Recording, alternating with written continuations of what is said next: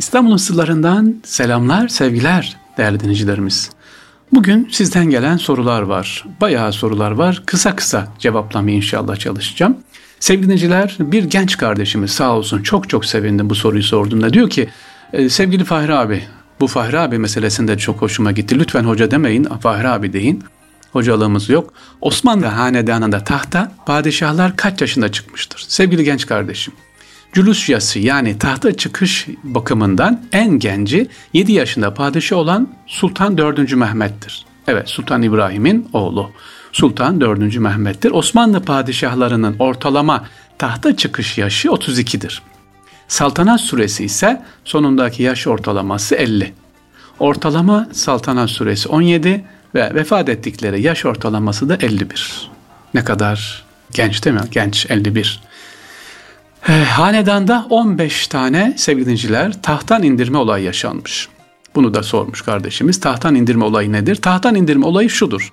Bir padişah tahttan niye indirilir? Bir, e, İslam'a uygun davranış sergilemediği için. iki ülkede asayişi sağlayamadığı için. Üç, e, sağlık problemleri özellikle akılla ilgili sıkıntılar olduğu zaman e, tahttan indirme olur veya askerlerin Yeniçerilerin ayaklanmasıyla indirilir. Hanedandan şu ana kadar Osman Gazi'den Vahdettin'e kadar 15 tahttan indirme olayı yaşanmış sevgili dinleyiciler. Sultan 1. Mustafa ise iki kez tahttan indirilmiş. İki padişah da kendi istekleriyle saltanattan feragat etmişlerdir. Kimdir bunlar biliyorsunuz? Sultan II. Murad, Fatih'in babası ve Sultan III. Ahmet'tir. En uzun saltanat süresi ise 45 yıl kimdir? Kanuni Süleyman dönemi. Bu arada bir ilave de yapayım. Tahttan indirme derken, çekilme derken Sultan II. Murat ve Yavuz Sultan Selim babası Sultan II. Beyazıt de aslında feragat etti. Yolda Dimako'ya giderken vefat etti. Onu da buraya eklememiz lazım. Sultan II. Murat feragat etti. Sultan III. Ahmet feragat etti. Sultan Beyazıt de oğlu Yavuz Sultan Selim de yine feragat etti.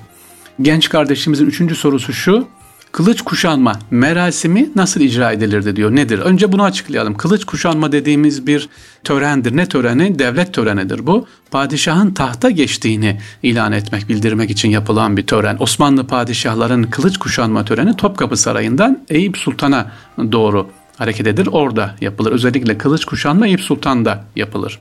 Buna kılıç alayı denirdi. Bazı padişahlar Eyüp Sultan'a karayoluyla gitmişler ve Fatih Sultan Mehmet Han'ın türbesini gidiş sırasında ziyaret etmişlerdir. Edirne kapıdan çıkarlar. E, Eyüp'ten Eyüp Sultan'dan dönüş de karayoluyla olur. 17. yüzyılın yarısına kadar dönüş sırasında bütün geçmiş padişahların yarısından sonra yalnızca Fatih'in türbesi ziyaret edilmiştir. Ayrıca gidişte dönüşte Şehzade Camii'nin önünden geçinirken mutlaka Yeniçeri Ocağı'nın birinci cemaatin odası ziyaret edilir. Padişah Yeniçerilerin sunduğu şerbet içer ve şerbet kabını altınla doldurarak geri gönderirdi. Şimdi bunu da anlatacağım. Bu şerbet içme nedir? İşte burada dıt dediği yer burası sevgili genç kardeşim. Soruyu soran Ahmet Ünal kardeşim sormuş. Sevgili e, kardeşler, şerbet içme dediğimiz şudur. Padişah geçiyor ya Şehzadebaşı'nın oradaki Yeniçerilerin ocağından bir tasla şerbet sunar ama önce o akide şekerinden yapılır. Hani anlatmıştım ya size akit sözleşme. O tarttırır 400 gramsa asker padişaha güveniyor, padişah da askere güveniyor, karşılıklı içerler, akit sağlanmıştır. Eğer eksikse ordu demek ki Yeniçeri yeni padişaha güvenmiyordur. O zaman akitleşme olmamıştır.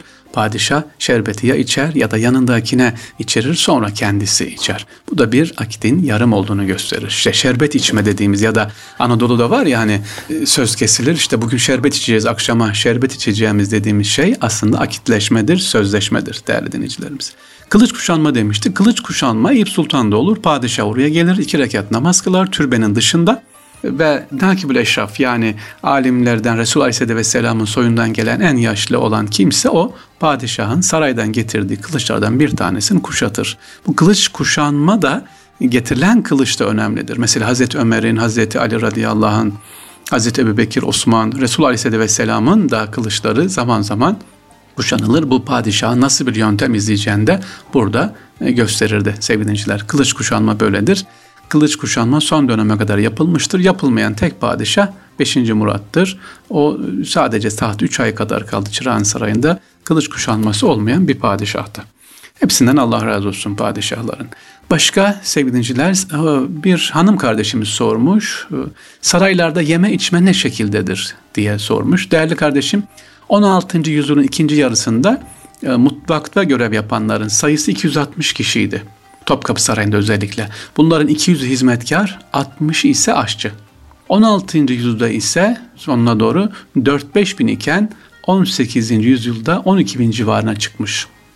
Tekrar ediyorum 200 hizmetkar 60 aşçı iken sonuna doğru yani 1900'lere doğru 12 bin civarına çıkmış saray hazırlı yemek hazırlamış üstlenen mutfak adamları kilerci başı yahut tatlı başı diye böyle ayrı ayrı 12 sınıfa sevgiliciler ayrılmışlar. Bu kadar fazla çünkü kolay değil. Saraya gelip gidenler, misafirler, çalışanlara yemek hazırlamak kolay değil.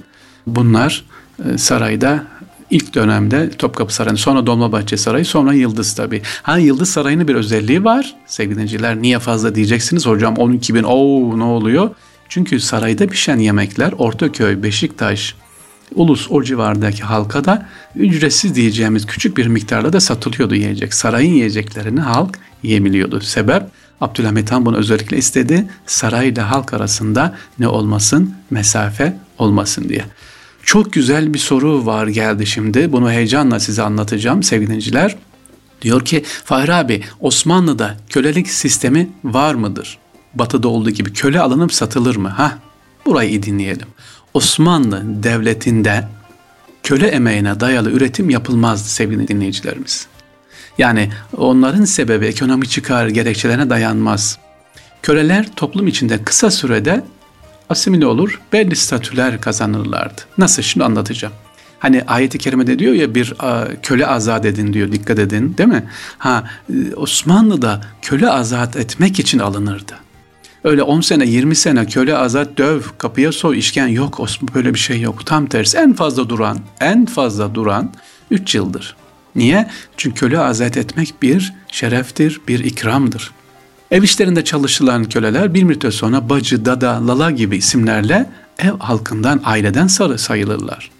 Ya Osmanlı, İstanbul'un da ve Anadolu'sunda böyleydi. Hele Anadolu'da öyle köle bulamazsınız sevgili dinleyiciler. Batıdaki gibi tarlada çalıştır, bağda çalıştır, getir. Yok Osmanlı'da böyle yoktu. Nasıl var tekrar ediyorum aileden sayılıyordu ve azat etmek. Azat ettiği halde de gitmeyenler vardır. Özellikle Cumhuriyet'ten sonra mesela serbestleşti ama birçok kişi gitmedi. İstanbul'da kaldı ve İstanbul'da yaşamaya yine ailelerin yanında kalmaya ne yaptı? Devam etti. Onların evlendirilmesi de sağlanırdı ev halkı tarafından. Sevgili dinleyiciler.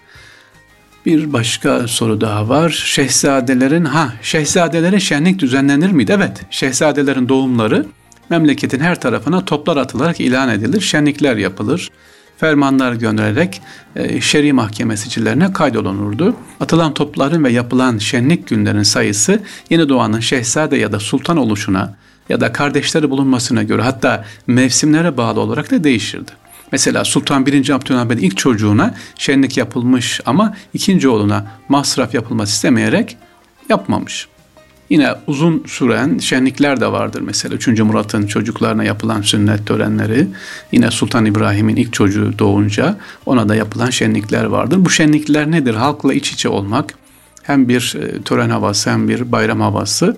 Ee, sevdinciler bunlar sadece bir şenlik israf olarak değil bir nevi kültür, haklı bütünleşme olarak da bakmamız lazım. Bu arada Sultan İbrahim dedim ben sevgiliciler. Sultan İbrahim de özellikle hiç çocuğu olmamıştı. Hatta öyle ki Osmanlı'nın soyu bitti diye bakılıyordu. Anadolu'nun her yerinde işte o dönem Osmanlı her yerinde dualar yapıldı. Çocuğu olmadı Sultan İbrahim. Sonra Allahü Teala bir çocuk ikram etti ve günümüzde de Osmanlı'nın sülalesi Osman Gazi'den mi, ikinci atası kim mi? Sultan İbrahim'dir. Sultan İbrahim'den gelir. Evet İstanbul'un sırlarında bugün bunlar sevgili sorulardan geldi. Allah razı olsun. İnşallah tekrar görüşmek üzere. Allah'a emanet olunuz.